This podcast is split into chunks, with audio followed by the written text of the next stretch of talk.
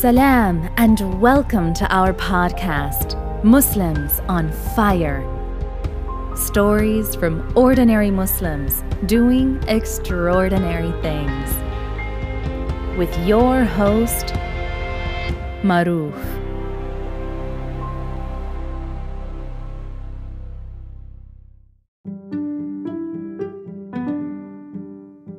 Dear listener, based on many requests from our listeners, we are launching a Muslims on Fire Academy. It's for those who want to do more than just listening. It's for those who not only want to be inspired, but to be one of the Muslims on fire as well. It's for those who want to discover their purpose in life, follow their dreams, and live in prosperity. If this is you, join us for a journey of a lifetime. The introduction course is free. Learn more at academy.muslimsonfire.com. Learn more at academy.muslimsonfire.com. Hey, assalamu alaikum. This is Maruf, your host. Welcome to the show, Muslims on Fire. I have uh, today fired up brother. We have been meaning to do this for a while. We were scheduled a couple of times, but finally it's happening. And without further ado, let me invite my friend Yusuf Chowdhury. Salam Yusuf, welcome to the show, bro. Wa alaikum assalam wa rahmatullahi wa barakatuh. Thank you for having me, Akhi. I'm so excited. It's a pleasure. So you gotta we gotta Yusufy the podcast. Yusuf. Oh yeah, man. for sure. okay, okay, bro. So you know you know how it goes, right? We just try to get to know you better.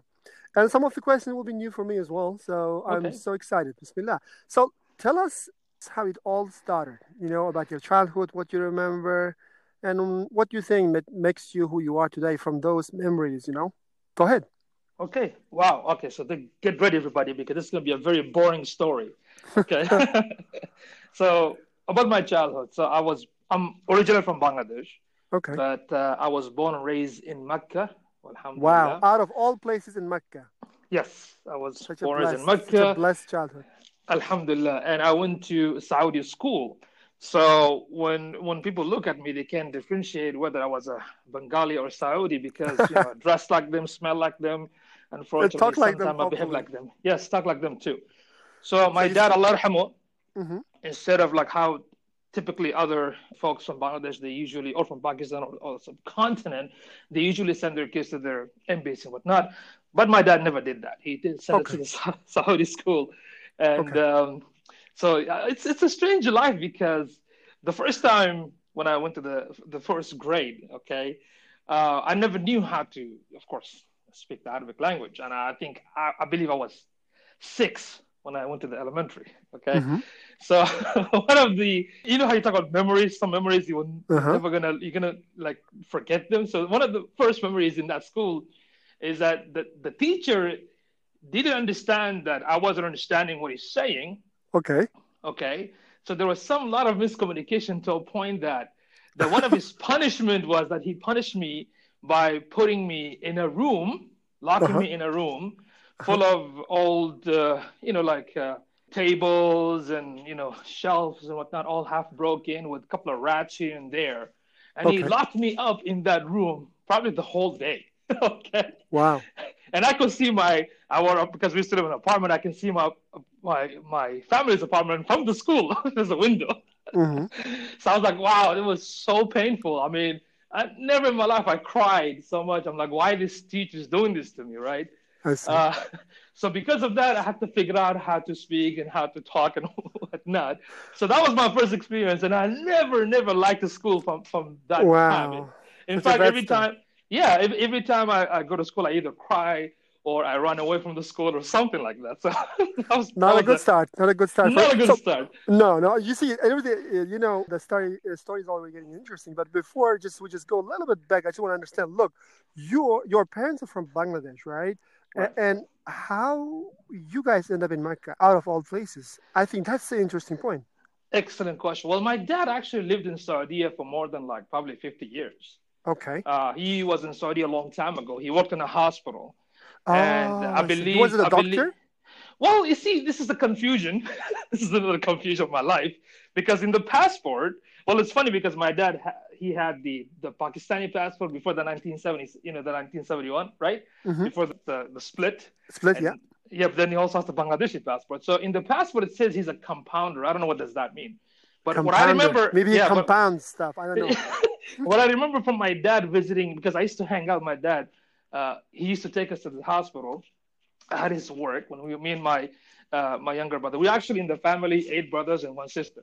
Okay, Whoa, so I'm number Are you five. the- you are number five. Wow, Number the middle of nowhere. Yeah, I'm number five, and and actually we became second, third brother also uh, passed away later on. That's gonna come later in the story. But when he used to take us, he has his own office, right? This huge office has his own desk with all these the, the tools of the you know you know like surgeries and cutting hands and Mhm. whatnot. And I used to see him that sometime again another memory. A, father came with a girl, and the girl had this. Uh, her hand was burnt or something like that, Mhm. right? Some and they have they what what the father did of this girl is that he put like uh, a toothpaste to cool the, the burning Mhm. uh, stuff.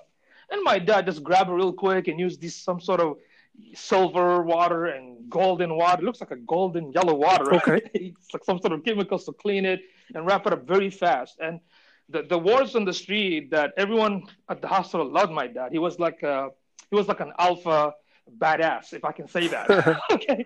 Because he was like the like the imam for them. Like he did the salah, but he was also like, you know, because he used to hang out with a lot of you know old school Saudis. Wow, So he talked like a gangster, right? wow, wow. Okay. So so he has so much respect, but when it comes to patient, he was very um, like so kind with the patient. Like he has a skill that the patient doesn't feel the pain. Wow. The way he Halim, right? Like like very soft in a way. Yeah, even though he's like rough, but when it comes to the patient, you can see that. And, and there was a time that I saw him actually performing like a some sort of uh, like a minor surgery on somebody, like you know, cutting their. Their part of the body and sewing and stuff like that. So that's what my dad used to do. So I'm not sure if that's considered a high type of I don't know nurse nowadays, but that that was his Okay. his job at the hospital. So so that was you know, okay. what I what so- I I see. So your dad. your Yeah. father used to work in Saudi. That's how you end up uh, in Saudi, in Mecca especially. right. I mean, tell me this. You know, as Muslims, I mean, every Muslim we we kind of yearn to go to Hajj to Mecca, Yes. and somehow, I mean, out of all places, your your childhood is spent in Mecca. It's some kind of blessed city and a blessed memory. Like, did you like growing up? Did you feel that? Did you feel that attachment? Anything else, or you were just you boy just growing up in a city? what was it? I'm glad I'm glad you asked that question because it's it's a mix. Okay. Because in one hand, when you're used to the haram every day, Mm-hmm. when you're used to that, that environment, you become desensitized to it. You become just normal, Okay. Right? And you're not gonna appreciate it from somebody from outside. I later on I understood the value Mm-hmm. when something happened in '95, Mhm. right? Because when I was born, I was I, I was born exactly by a place called Shabeka, which is like right in front of the haram. MashaAllah. right there. okay. In fact, do you remember in the history where an incident happened in Saudi called Juhayman, who actually attacked the Haram? Oh yeah, yeah, yeah. I heard, I heard about it. Okay, my brothers and my dad was inside. Whoa, really? Yes, Whoa. and they were telling me stories like how they jumped from the second floor and stuff like that. They went inside. Crazy story, but this is Alhamdulillah where all, where all of us were born at that place. Then later on, my dad moved us to another fancy area in Mecca called Al Aziziyah. Mhm. So this is like the nice area, and uh, I went to elementary, intermediate, and high school in that area. Wow. That's how Yeah. the story started. That's interesting. So you end up like at home, I guess you guys speak Beng- it's called Bengali, is it correct? Bangladesh or Yeah, yeah, and here's the funny thing about our house because, you know, my dad he two of his two of his favorite shows, wrestling Mhm. and Bollywood. okay. So when it comes to wrestling, Hulk Hogan, Ultimate Warrior, and all these guys, and you can see my dad is yelling and shouting at the screen, Okay. and my eldest brother thinks that he's yelling at him. And of course the Bollywood. So somehow my dad spoke Arabic, Uh-huh. right? We spoke spoke Arabic and Urdu, I see. and my mom spoke spoke Urdu and Bangla, but the Bangla she spoke was the Chittagonian dialect. I see. So sometimes she'll speak to us in Urdu and Bangla, and we respond in Arabic. It's weird. I see. I see. So we became just speaking Arabic, but Urdu. That was a combination. But my dad always like, like you know, it's like a Saudi. If you just look at him, he's like this, a Saudi gangster. I see. you know what I mean? That's how that was a dynamic at home, especially with when you have like two of my eldest brother, like Badr and Bashir, they got their own thing going on. Abdullah and Ali got their own thing going on. Me and Ismail, our we're the troublemakers. I'm the black sheep in the family. I'm the most troublemakers in the family. Okay. Okay. Okay. Then my sister Asma, the most spoiled one. You know, we spoiled her because she's the only Girl. the daughter Yeah, in the family, yeah, right? yeah. Then later on, my two younger brothers, Abdurrahman and Ahmad, came into the scene. I see. right? But, but but I'm the one that uh, caused a lot of havoc I see. in the family in terms of like you know just a troublemaker inside the house and outside the house and our lifestyle was mostly alhamdulillah one of the beauty of makkah is that the masajid are everywhere Yeah. right every block there's a masjid so when we go to school school we start at 7 7 7 In the morning. Wow, then that's too early. In the morning, yeah. We just walk. We never drove to the school. We actually walk. Uh, the, the, the first school is right by our house. Mm-hmm. It's like less than five minute walk. The intermediate school will take like 15 minutes, and the high school 15 minutes walk. But we walk to the school. We'll come home like by noon. This is when the school is done. Mm-hmm. And after that, uh, this is where the, the, the hot weather from 10 to 2 is very hot. Mm-hmm. After that, Asr time comes in. Me and my brother, my friend, will hang out at the masjid at Asr time, play soccer, and we play all day long till Isha time. And we come home like around maybe 10 at night or 9. So that's our daily activities. Got it. Got it. You know what I mean? Yeah. So somehow, I'm like you, you mentioned that you didn't, you didn't, you, it wasn't a good start at school, Mm, and and and, and how did it went on from then? Did it ever kind of get better along the way, or that was along the way well along the way not really okay for the for the for the six years elementary school Mhm. you have three years intermediate and three years uh, high school things were okay but uh, alhamdulillah in the in the elementary school and in the, the intermediate and high school there were some amazing teachers that i really loved Mhm. they were very awesome that's what kept me going what was the what was the subject of that teacher? A tafsir it was a tafsir oh, teacher tafsir, okay. and uh, tarikh which is History, history, yeah. yeah and also fiqh uh, you know the uh, usul al-fiqh Wow. and the so biology they, teacher. I mean, that's. Yeah. Let me ask you. So, in Mecca, we are talking about like we're talking as, a, as an ordinary school, but in, in like that's a normal school, is Islamic school. Excellent question. Well, Saudi has four kinds of schools. Okay. Okay. The first one, the government, Mhm. right, which I went to. Mhm. The second one, it's government, but it's called Tahfiz al-Quran. That means it's everything that the government curriculum plus emphasizing on the memorization of the Quran. Okay. Okay. And the third one is still government, but it's called Al Madrasa Al Islamiyya, which is mainly Islamic. Okay. So if I study Hadith 500 pages in my regular school, the Islamic school will probably they will probably learn 2,000 pages of the Hadith, for example. Whoa. So they're more extended, right? Then you have the private school. hmm So that's how it's set up. I went to the Saudi Uh, government. so, school. so it was supposed to be the le- easiest one, but you guys still learning tafsir and fiqh. It's amazing. Oh, e- everything. One of the things I, I say, Alhamdulillah, unfortunately, things are changed right now. Uh-huh. back in the day, you know, in the 80s, like when we studied, you have no option to pick a subject. They will give you the subject. Mhm. So from the first grade till high school, all the religious texts were never ended. So if, if we start Al uh, Al-Ikhlas in elementary, we're going to finish in high school to Al-Baqarah. Wow. So it's, it's, a it's a continuous process. So every year you go to different grade, there's a continuation. Wow. Okay, so this is, and I thank Allah for that so much because otherwise I wouldn't know the Islamic text, the Arabic language, how to do my own research and learn it.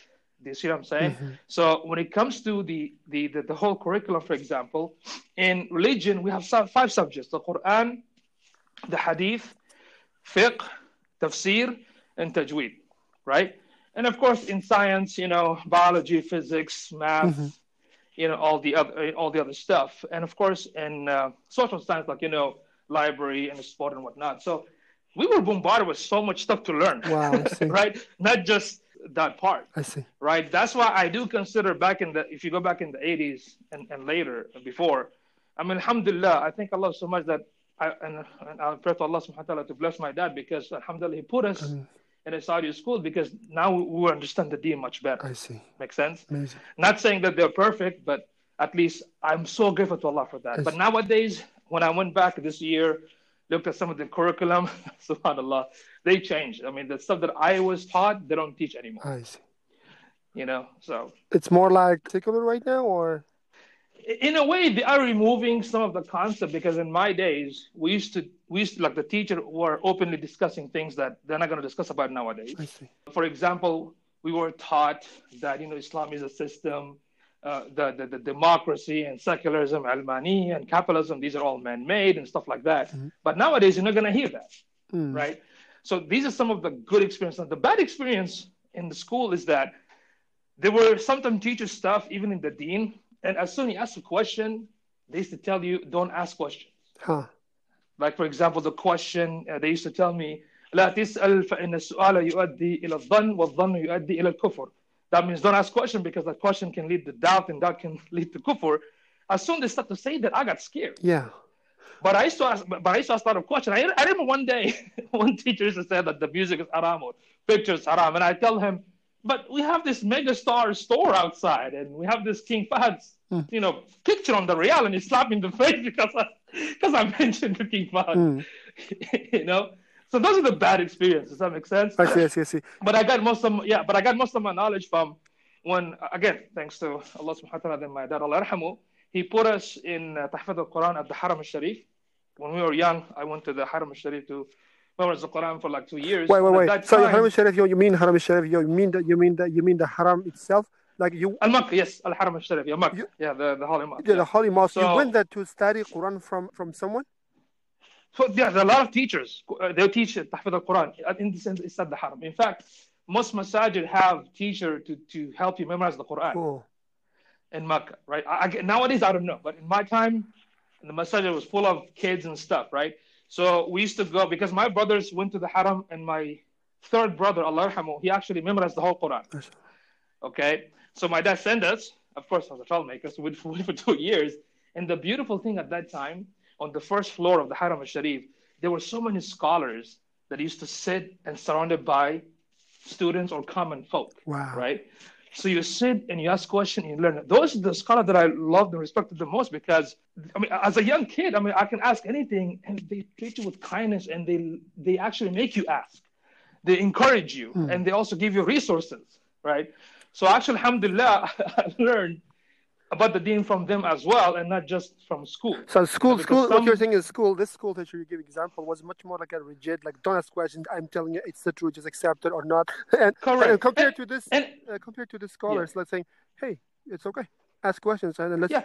go ahead. Correct, correct, and not and not just because because in school not all of it. Because some teachers, mashallah, like my tafsir teacher was amazing, Mm. right? I mean, there's some. I, gue- I guess sometimes it depends on the the person who's teaching. Mm, so of there were some, alhamdulillah, teachers in the dean that were amazing. I loved them. I still remember them till this day because the way they teach, the way they make you feel important, versus some that don't. And the reason I mentioned that horrible experience because that experience stuck with me. I mean, when somebody slapped you in the face in front of the student because you asked, Mm. I don't know if you're gonna forget that. you know, you- I should move on, but that thing is stuck in my head. Sure. But when the when I when I met an awesome teacher, then of course that changed my behavior. You know Absolutely. what? Not everything is bad, No. right? I, I don't want to generalize everything. No, so. no. I mean, absolutely. That, that kind of type of behavior comes from those uh, either fear because they, they think they don't know enough Yeah. and they cannot respond respond to you, and you know, it's it's nothing to do with Islam. I think it's much more their knowledge. I guess much more. Their... Anyway, Yeah. that's interesting. So let's imagine. So you kind of finishing up school. So did you end up studying at the college or university in Saudi as well? Nope. What happened in '95? My dad, Allah had a stroke, Oh, okay. and that Yeah, basically was the point in life that that a lot of things changed. Okay. One of the things I didn't mention is that from my from my younger childhood, that the discrimination and racism was like everywhere. If you're a non-Saudi, they're always going to look down on you. That is Even- e-. Yes, not just that. Even going to school wasn't easy, because for my dad to make us enter the elementary or the intermediate or the high school, he knows friends. We Hmm. call the wastat. So if you have a connection, whether it's uh, somebody who in the higher up or somebody rich, whatever, that can you know put some more for you, for then you. that's how you're gonna get in. Mhm. Vouch for yes. That's how it was every year. And I and I saw that in fact in my intermediate school, because I used to be very good in art, I think I still I am. so Mhm. one of my awesome art teacher was very supportive of me. Like he used to tell me go to these clubs and improve and whatnot. So when the time came for people to win the award, Childhood Questions are sponsored by Ali Huda.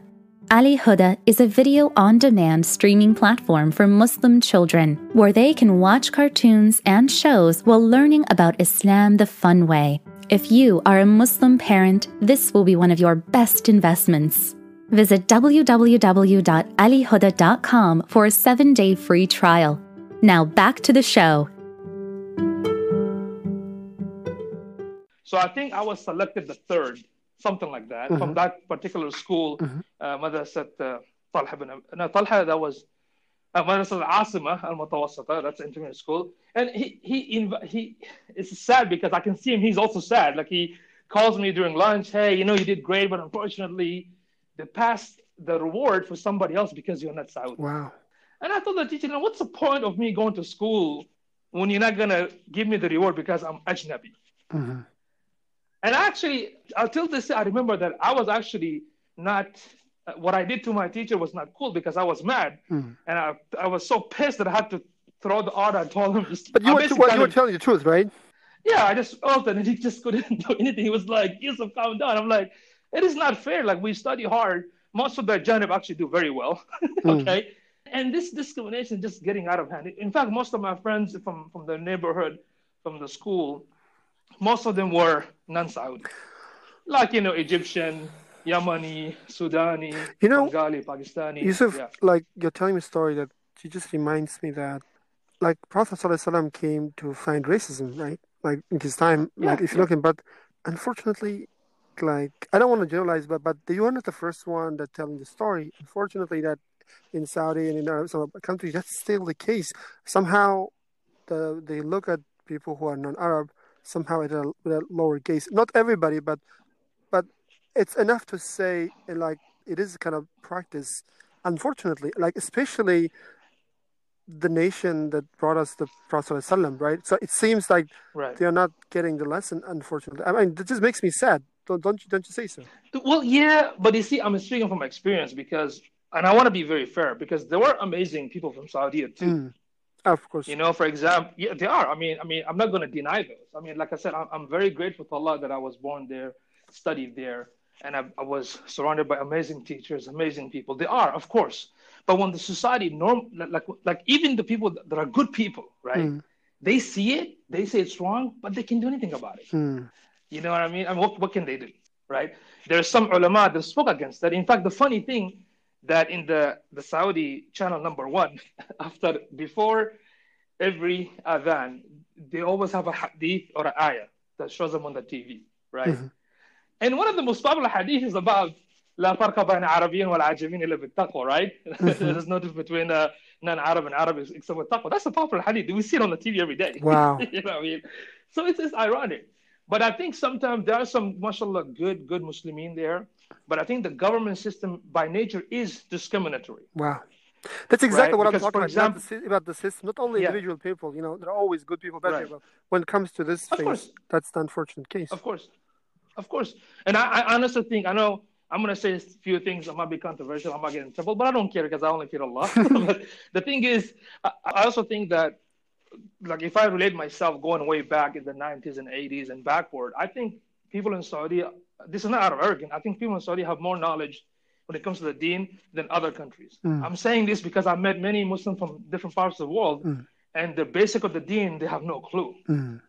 So I'm like, wow. I mean, this is kind of interesting and ironic because on one hand, you know, you have this place that even the Saudi itself. I mean, I tell a lot of some of my Saudi friends, why do you call yourself Saudi? Because Saudi means the family of Al Saud. Yep, yep, yep. Saud, mm-hmm. right? And, and we have to admit, because historically this country was established by the help of the British. Sure. It wasn't done Islamically. So the, if the foundation is not Islamic, everything else is going to fall. You know what I mean? And uh, I say this, and of course I'm going to get in trouble, but I don't care. right? So that's how the Saudi came to see, see, you know. And, and now we have ulama, may Allah, Allah protect the ulama salihin that are in jail. But then you have ulama, I call them ulama salatin, those who just, you know, work for the you know, for the kings and whatnot. You know what I mean? So, so when you go to places like Medina or even other Muslim countries, because you know, people don't don't study the Sykes-Picot agreement. If you study the Sykes-Picot agreement, you can see exactly how the Ummah were divided, and for a reason, you know, by the enemies of Islam. But nobody look into this stuff. So Can you repeat what you if the just Muslim said? ju- what did you say? yeah, if a Muslim just go and study the Sykes-Picot Agreement, Oh, okay, okay. you know, the. British. Yes, yes, yes. Yeah, you, you you will find that the whole agenda is not to make the Muslim unite under one leadership, right? Mm.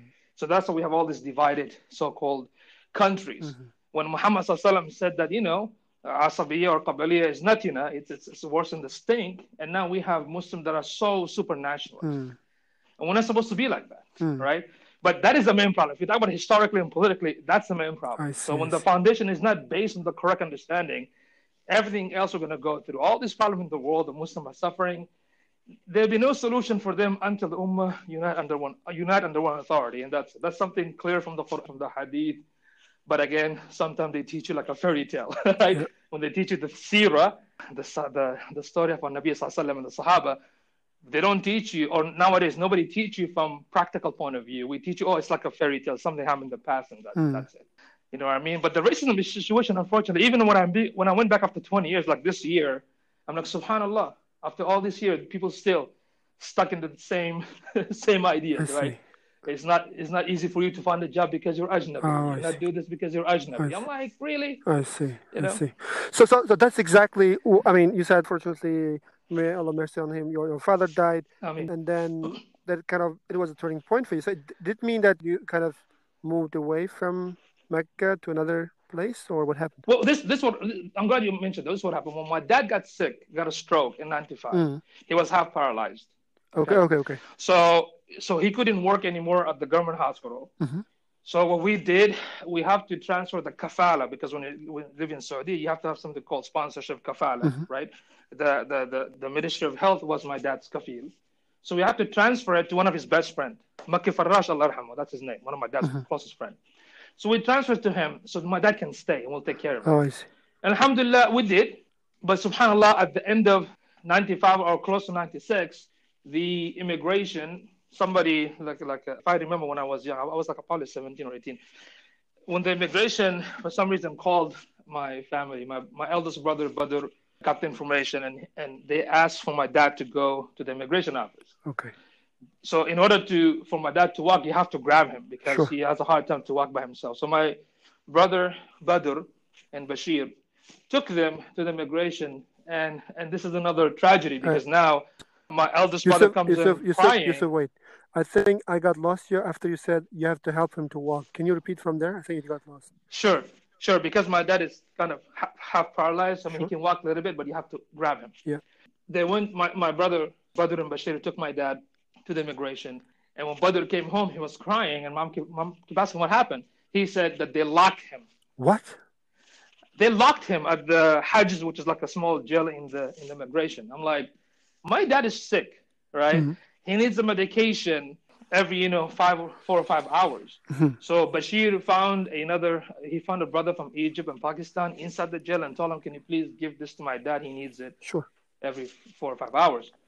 So we they came home and we kept calling my dad's friend to figure out what we need to do. And of course, through a wasat, right? One of my dad's friend go and talk to the the, the director of immigration, and of course they let him go, but they give us like uh, I think a week to leave the country Wow. Okay? And we had to pay our own money. So they gave us a week. So my dad my mom myself my brother ismail my sister asma and abdurrahman ahmed all of us had to be deported. The other brothers they had their own kafil. All their kafil are their friends. I see. the saudi friends right? So that's, that's why they were able to stay but all of us had to go. And mind you i never went to bangladesh okay? So, so we're like all crying, oh no. And it's funny because when we were growing up, when we see all this racism in front of us, we used to say, ah, nothing's going to happen to us, Mm. you know?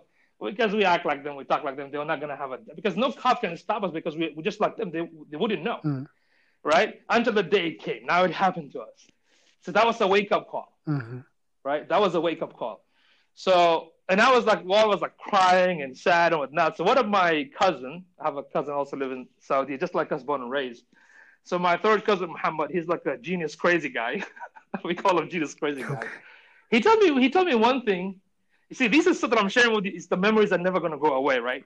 So he told me one thing. You know what? Why are you whining and, and bickering, man? Didn't you know that the Muslim in Bosnia were getting slaughtered? That was in uh, around 95. Yeah, if yeah, you yeah, remember? yeah. Yeah. They were getting raped and getting slaughtered, and at least you have a roof in your head. I said, you know what? You're actually right, right? Mm. Why I'm whining and, and, and crying for this, right? Mm. At least I'm breathing, right? At least I'm my mom and dad here, right? So we were deported, Wow. and uh, Just we, like we that. took a, a, a bit, just like With that. We went. father. Yes, he's sick, and we went to Dhaka. First time I land. This is another experience. We, we were at we took a Bengali Bengali airline, so you know we fly with the Bengali airline, and uh, and soon we land in Bangladesh, Dhaka. This one guy acted like he cares. He wants to help my dad. Mm. So he, he got the what do you call it for the you know the chair Hmm. and whatnot. It turns out he actually used my dad to possibly smuggle something that he Oh. wants to put it on my dad's lap, and he did that. Once he got it, he left my dad alone in the airport. Whoa. I'm like, I'm like, what the heck? What kind of people are these, right? And as soon we're we're we- we're going through the the custom and you know the immigration to to go out on the other side, because we did not know how to speak Bengali, and me and my brother was speaking Arabic. They asked us to give him like a rashwa bribe to let to let us out, Oh, I see. or they're gonna open all. Yeah, I was like, what? so my brother Ismail had a gift from his uh, friend's dad. It was like a hundred riyal. He had to give it to the guy I see. To let us out, right? And as soon as we go outside the airport, it's so humid, it's so hot, and never in my life I've seen so many poor people, right? Mm. I was like, what the heck, right? And then, alhamdulillah, my, from my mom's side, my uh, uncle, we call him Khalu, right? Khalu Abdul Qayyum, mashallah, amazing, amazing guy. Mm. Came, rented a small one of these, uh, like, you know how these Japanese, like a mini van, small one, right? Okay. he yeah he rented that we put all, all our stuff we went to this bus station that looks like a small room and we sat at that bus station from 11 a.m in the morning till 6 p.m Why is that? Wait so long. just waiting just waiting for another bus to come in Wow. okay it was it was wow i'm, I'm- going through the experience i'm like like wow this is cool right it's like not cool but i was like ah right Then the bus comes in, we go inside. Of course, you know, the, the, the two relatives are helping us, and we go start to Chittagong for I don't know how several hours. And but I think it was 4 a.m. when we got there. It was a village. Everything was dark. I can see this amazing, you know, those insects with the lights. I don't know what you call it. Oh, yeah, right? yeah, yeah. They're, It, it they're lights like up at night, right? Yeah, they're like everywhere, and it's like far, and it's a village, and we go to this my my uh, we call it na- na- nani, my my mom's mom, Mm, Grandma. my grandma. Mm. I haven't seen her in my whole entire life. Now I see her, right? hmm so there's no electricity, right? So the house made of mud, and that's it. So four in the morning, we go and we're tired. We just sleep. And I met three of my khala, also my aunts. And yeah, that was a fun experience in Bangladesh. Like really, like back in the Stone Age, you know. And because we're so spoiled, my mom's brother bought us like uh basically ordered electricity to be added to the home. Well, otherwise, you couldn't And, survive, uh, I guess. yeah, spoiled brat, right? For sure. Then we put the electricity and put a TV, and we just stayed in the village for three months.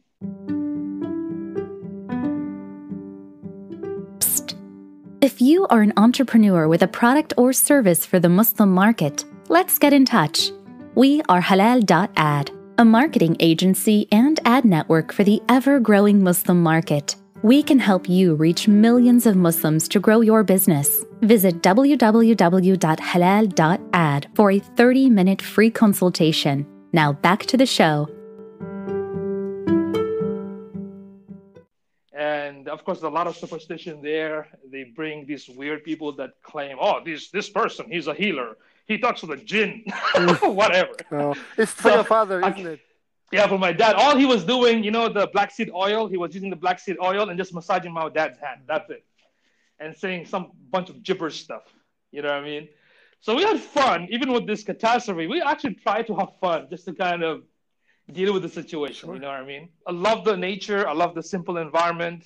The lot of, like I said, superstition and ignorance. You know. Then after three months, we went to Chittagong, the city, and we stayed there for six months. And my dad's health was really getting bad. We were at this apartment that is not even complete yet. I see. It's, it's not even finished, and we're still inside the apartment. That's how the things work in Bangladesh, right? So we stayed for six months, and my mom somehow figured out how to take my dad back by applying for Umrah visa. Oh, I see. Okay, that was the only way. Yeah, and I, I'm and I'm saying this right now, but Allah help us anyway. But she took the Umrah visa, With my dad, because my dad's health was getting bad. So take the Umrah visa, then my, my brothers will figure out how to take care Sure. of him, whether to change the status and whatnot. The only problem is we didn't have enough money, so I had to stay. Okay. Okay. I told my mom, look, you guys just go. When you say we, But at this when moment- you say, like, uh, is it only you or your your brother and sister, brothers and sisters? All of them, like my brothers, my sister, Okay, my mom, my dad, all of them. Only your Yeah. father can go, or what? No, no, my father, my mom, all of them can go except me because there was not enough money. It was a financial situation. But by then, you know what happened? By then, my mind changed actually. By then, I started to hate Saudi Nice. With a passion. I told my brother, Ismail, and my, and my sister, that, you know what? Hey, guys, let's stay here. Hmm. Let's stay here, do something because there's if, if my dad lived in Saudi for 50 years and they treated him like this, Fifty years, huh? yeah, my, my yeah, 40 for a long time, but and they treat him like this. I'm like, what is the karama? What is the dignity? They treated our dad like a dirt. Hmm. I would never go back. hmm Do you see what I'm saying? Sure. So my, my my my thing changed. Even though I love Makkah to death, right? But if they treat my dad like this, why would I go? I see. If you live for a long time and we we studied, we've seen it every day. We keep saying will never happen to us, but it happened to us, right? Hmm. But they didn't listen. No, no, no. I'll go back. I don't care. Even if they make me work as a kanas, which means like a clean the street cleaner, I'll still go. I said, okay, you guys go. Okay, okay. So you So- stayed so there. I stayed there because of financial reasons. So everyone went back, and I moved to Dhaka, where my dad's friends lived there. Okay. So I said, So when we you go, are on your own. yes, on my own. Don't know how to speak proper Bangla, right? I just made this decision, okay? Because I, I because I mean, you, you father man. So how can- old were you? uh, How old were you at this time? I believe I was because it was a high school. That was the year of I think 17 or 18, around around that age. Okay, you're on your own. Okay. Yeah. That's so I crazy age stayed. actually to be. Yeah, I stayed, and after one week, my mom, alhamdulillah, my father sent me the money, and I go to Saudi embassy, right? Let me go to join my family. But here's the problem: the guy on the front counter was asking me, "Oh, you're going to Umrah? Who are you going with? Hmm. You cannot go by yourself." I'm like, "Oh shoot, I cannot Oh. say." I'm Why why can't you go on your own? I, I don't know. you're At that time, he was asking me. He said I have to have a, somebody with me, like another elder or another somebody, right? Uh, then he was asking me, even if you go by yourself, what are you going to say? So I was afraid if I tell them where I'm going, I don't want my family to get deported again. Of course, of course. So I told mom, I'm sorry, mom, can't come. she was Some- crying over the somehow, somehow you feel relieved, like you don't want to go back. I guess. That's what, I, because I don't want my dad and mom suffer. Makes it. I don't. I, I mean, my dad, this this person that took care of us, man. In fact, when he was sick one day, I was sitting in one of the living room, and he comes in slowly at nine thirty in the morning, and he just slowly goes down on the floor and lay down and look look at me, you know, from the side, like sleeping from the side, like he's taking a nap. He looks at me, then he tells me, "Inta wala tayyib." Wallahi, when he said that, I cried. What, what, did he say? What does it mean? That that you're a good son. Oh, Yeah. So so so so that's why from that day, you know what? You know, I'm gonna I'm gonna do something. you know what I mean? So I mean, he said that, and he said, and he's like like when he's sick, sometimes you can't understand him. But when he said that, man, it touched my heart. Because in Saudi, my dad was like an alpha guy. He comes home, everyone's scared, right? Eyed. You know what I mean? He was like a boss. And one day he bought me this BMX because my brother had a bicycle from his cousins. I didn't have one, and I didn't ask my dad, but he bought me this BMX. I, of course, my dad loved me, but he, but but I think in that culture they don't show it that much. You know what I mean? sure. It's like a So- macho macho culture, isn't it?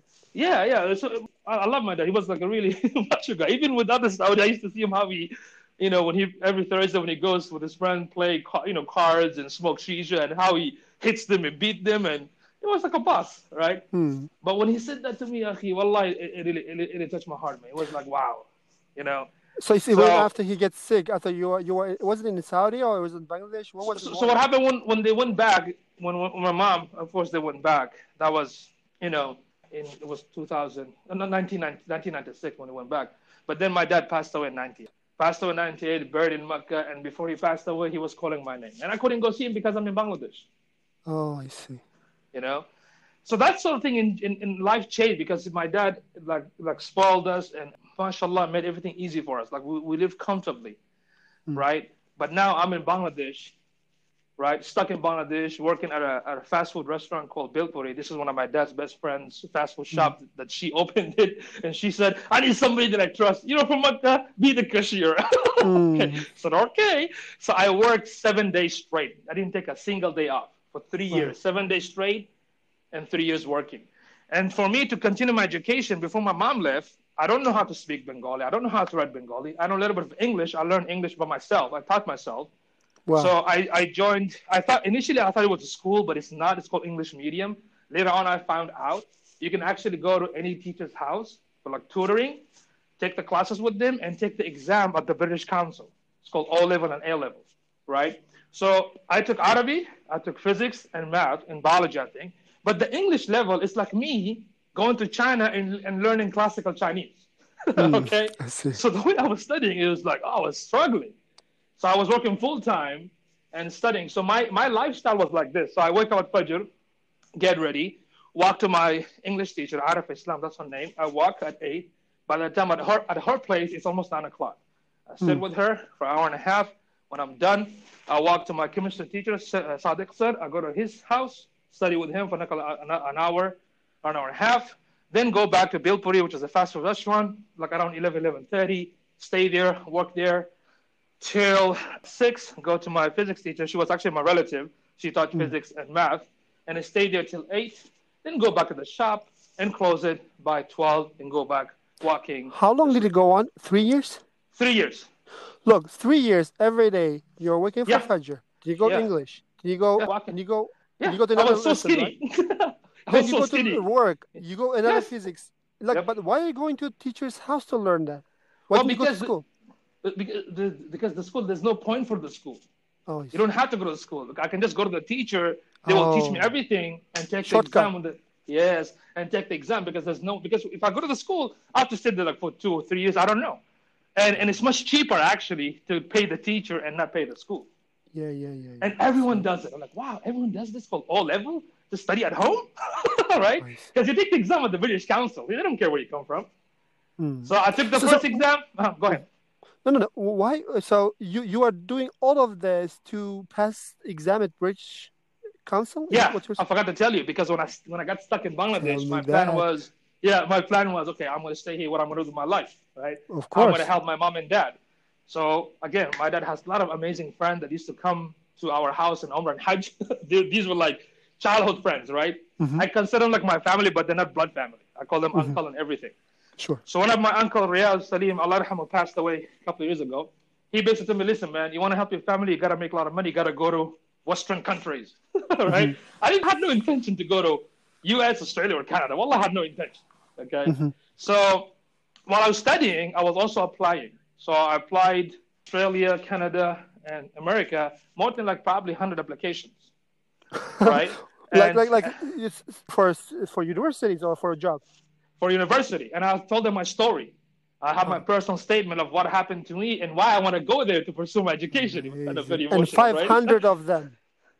well, it was total 100, you know? Okay, okay, like okay. altogether, like, you know, 30, 40 here. And also, so alhamdulillah, 30, there were like 10, I think 10 from Canada, I don't know, four or five from Australia, and I think 20 from US that accepted. Then you have to pick which one you want to go with, Oh, right? So I picked one in Nebraska. Again, I don't know how America looks like. Once I got the F1 uh, paper, now you have to go to the American Embassy. So with the American Embassy, here's another story.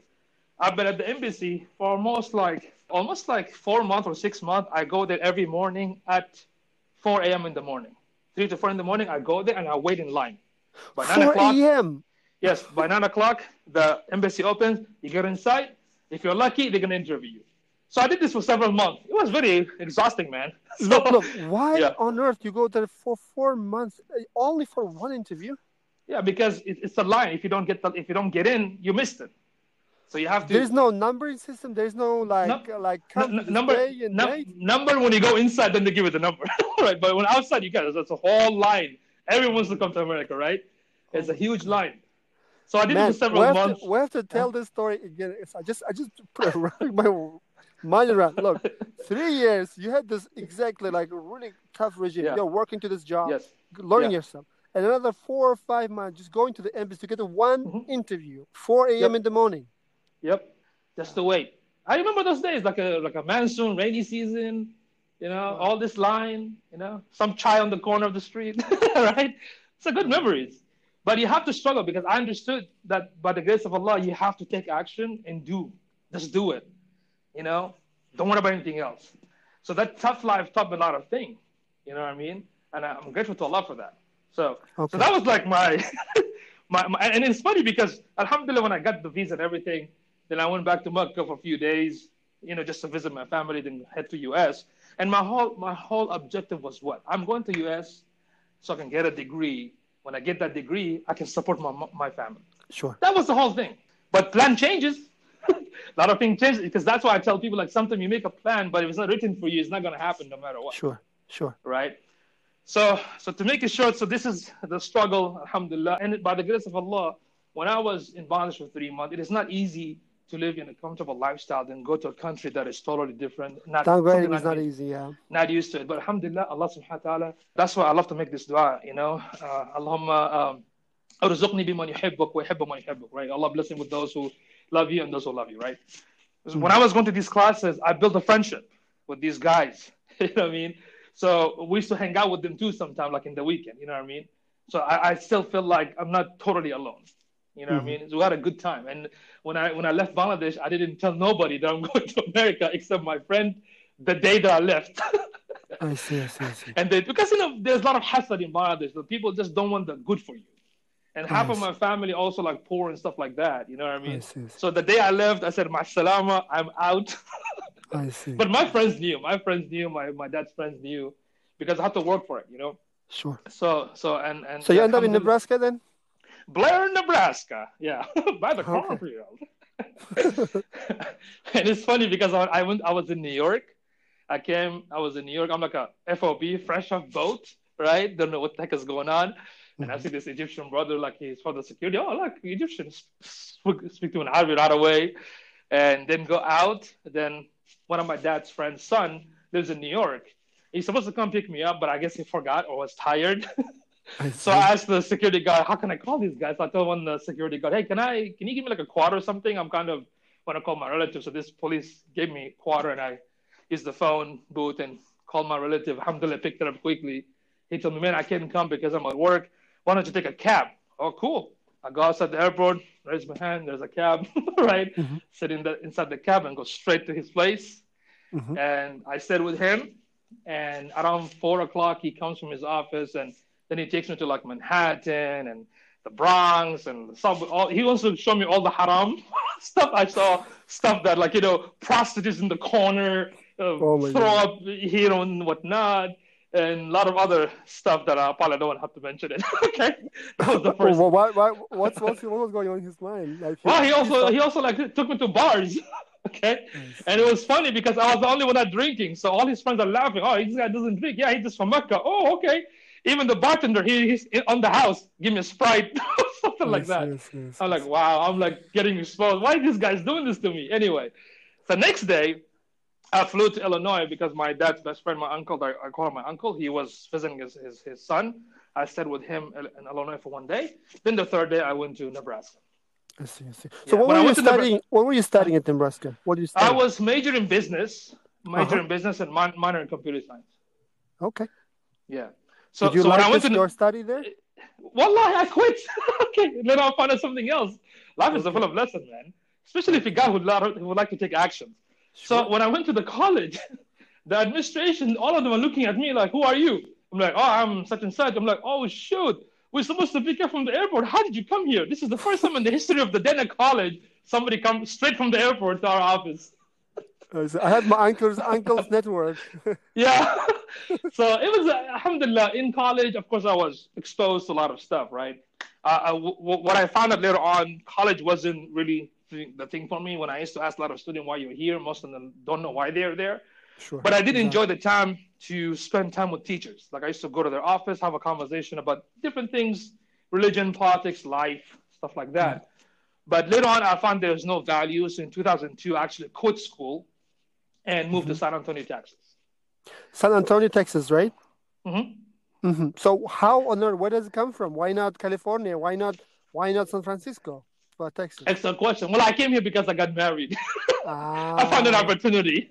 So Okay. I got. I said, you know what? I told my mom, Mom, nobody's in our family are married. Even even right now, my eldest brothers, my eldest brother is like 50 or Uh-huh. 51, and my youngest brother is 30, and none of them are married.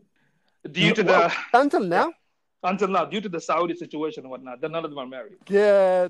Yeah, it's crazy, right? So, so, when, when I, so in 2002, before I moved from from Nebraska to San Antonio, I asked my mom, you know, you always take your parents' blessing. Daddy's not there. Sure. It's like so.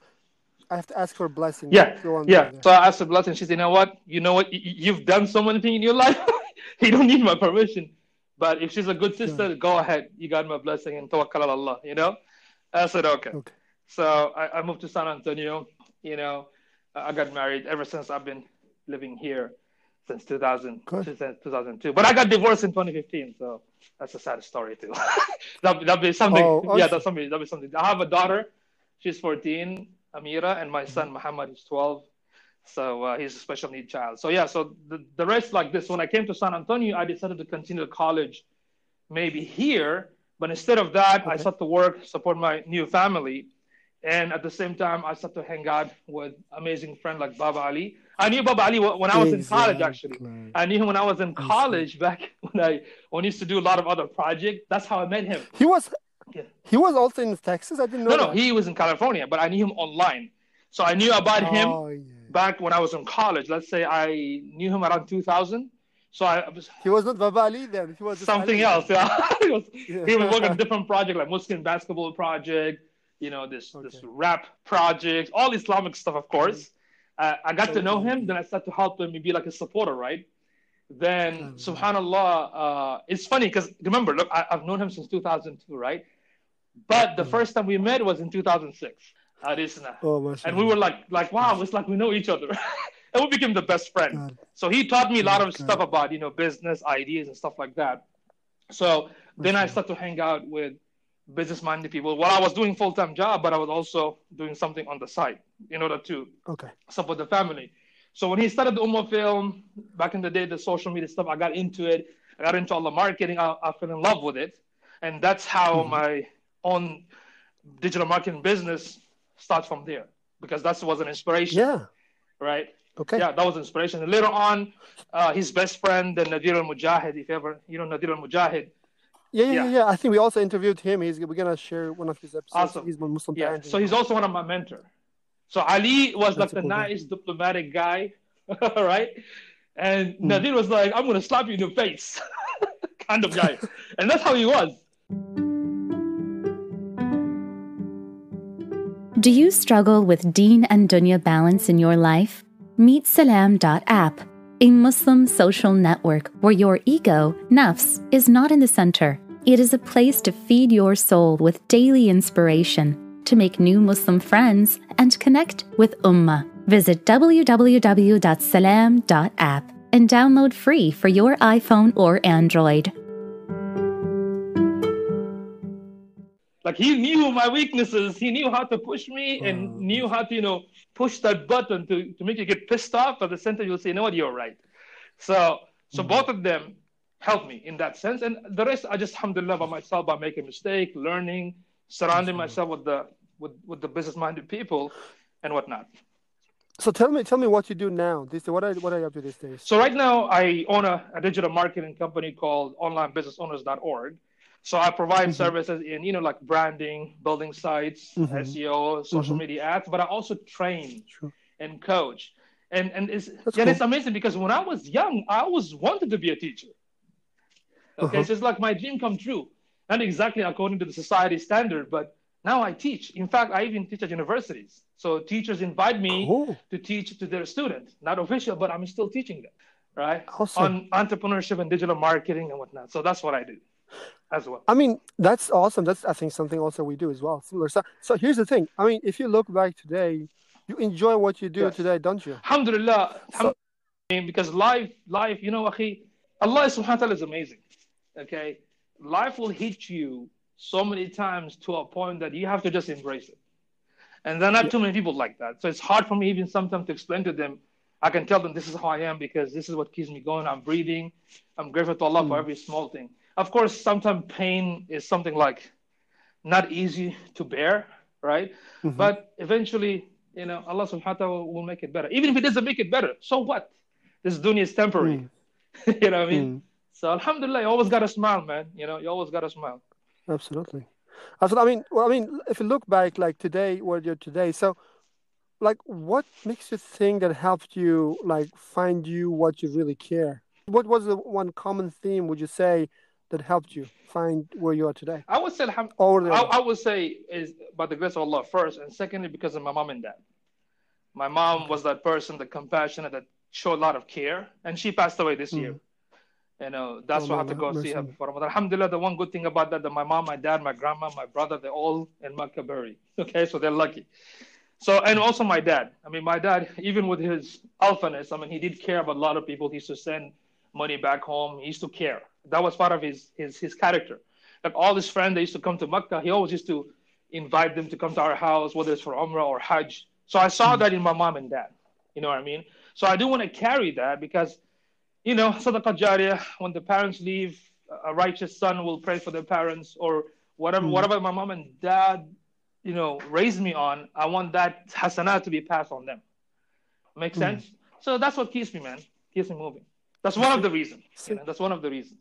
I see. I see. So here's one of the questions we will ask towards end of the interview. So, look, here's the question. So, like, how do you keep like I know, you, know, you, do this is business. Yeah. So how do you keep the balance between dunya and, and, and deen?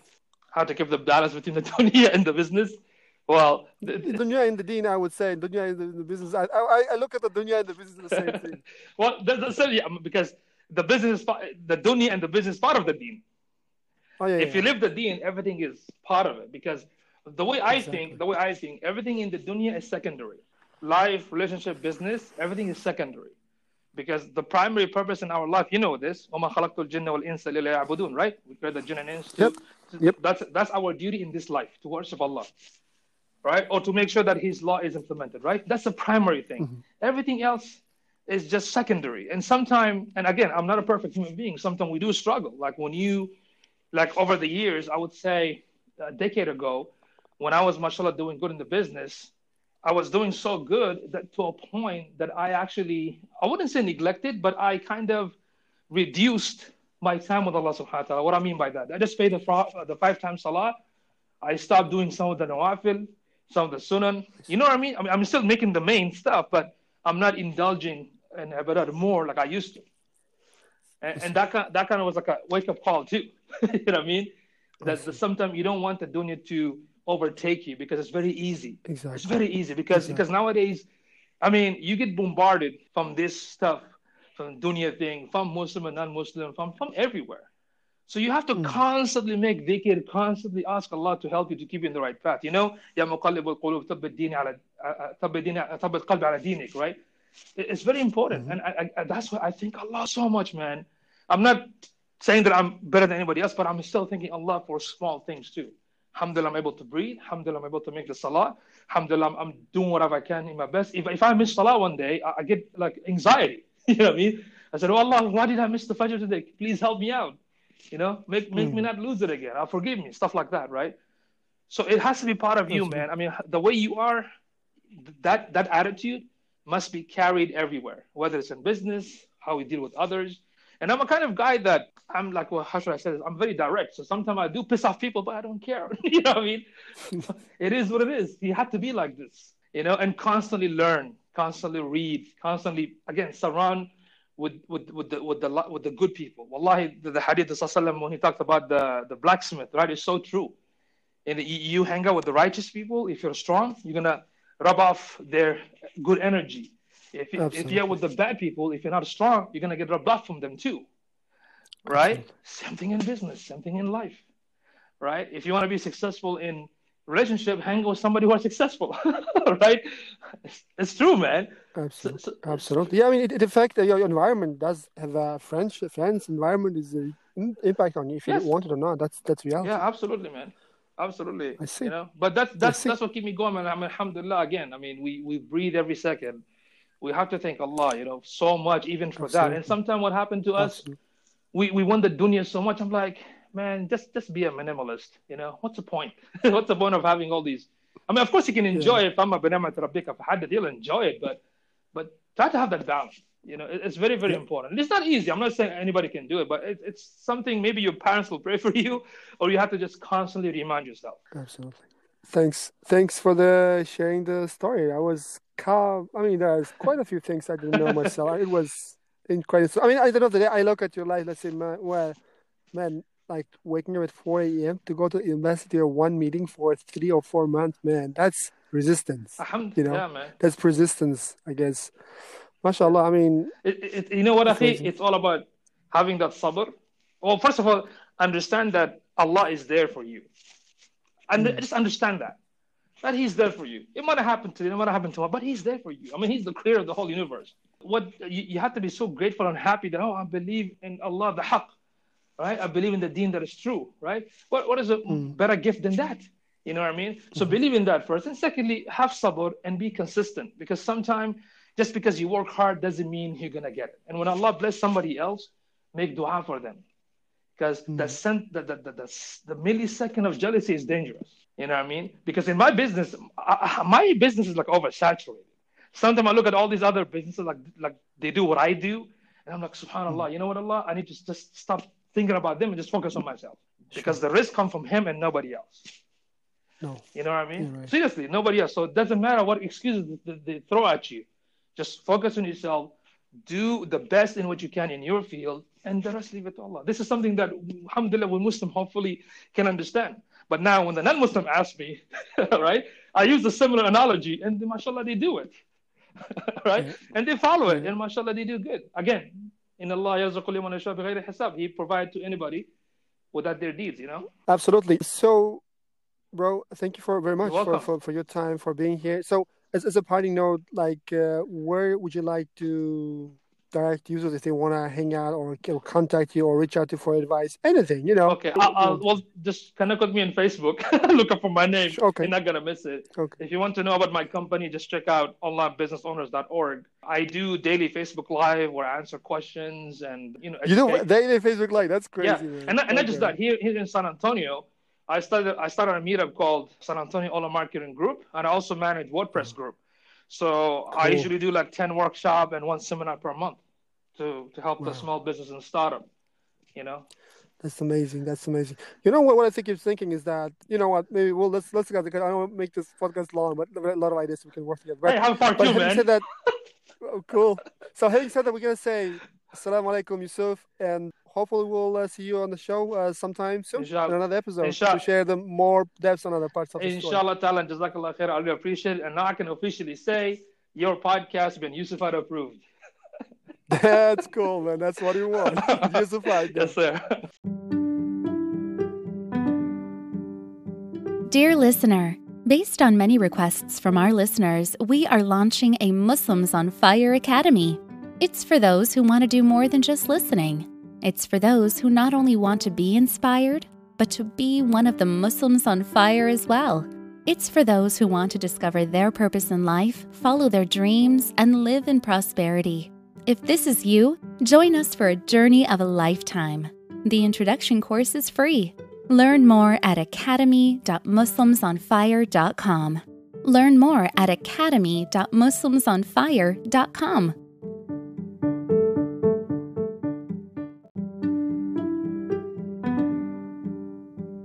For show notes and questions for episodes, please visit www.muslimsonfire.com. Subscribe on iTunes, Google, Spotify, or wherever you listen to podcasts. If you like our show, please rate, share with friends, and leave a review. With your help, it will enable us to reach more people and change their lives for the better. Stay tuned. Until next time, Assalamu alaikum.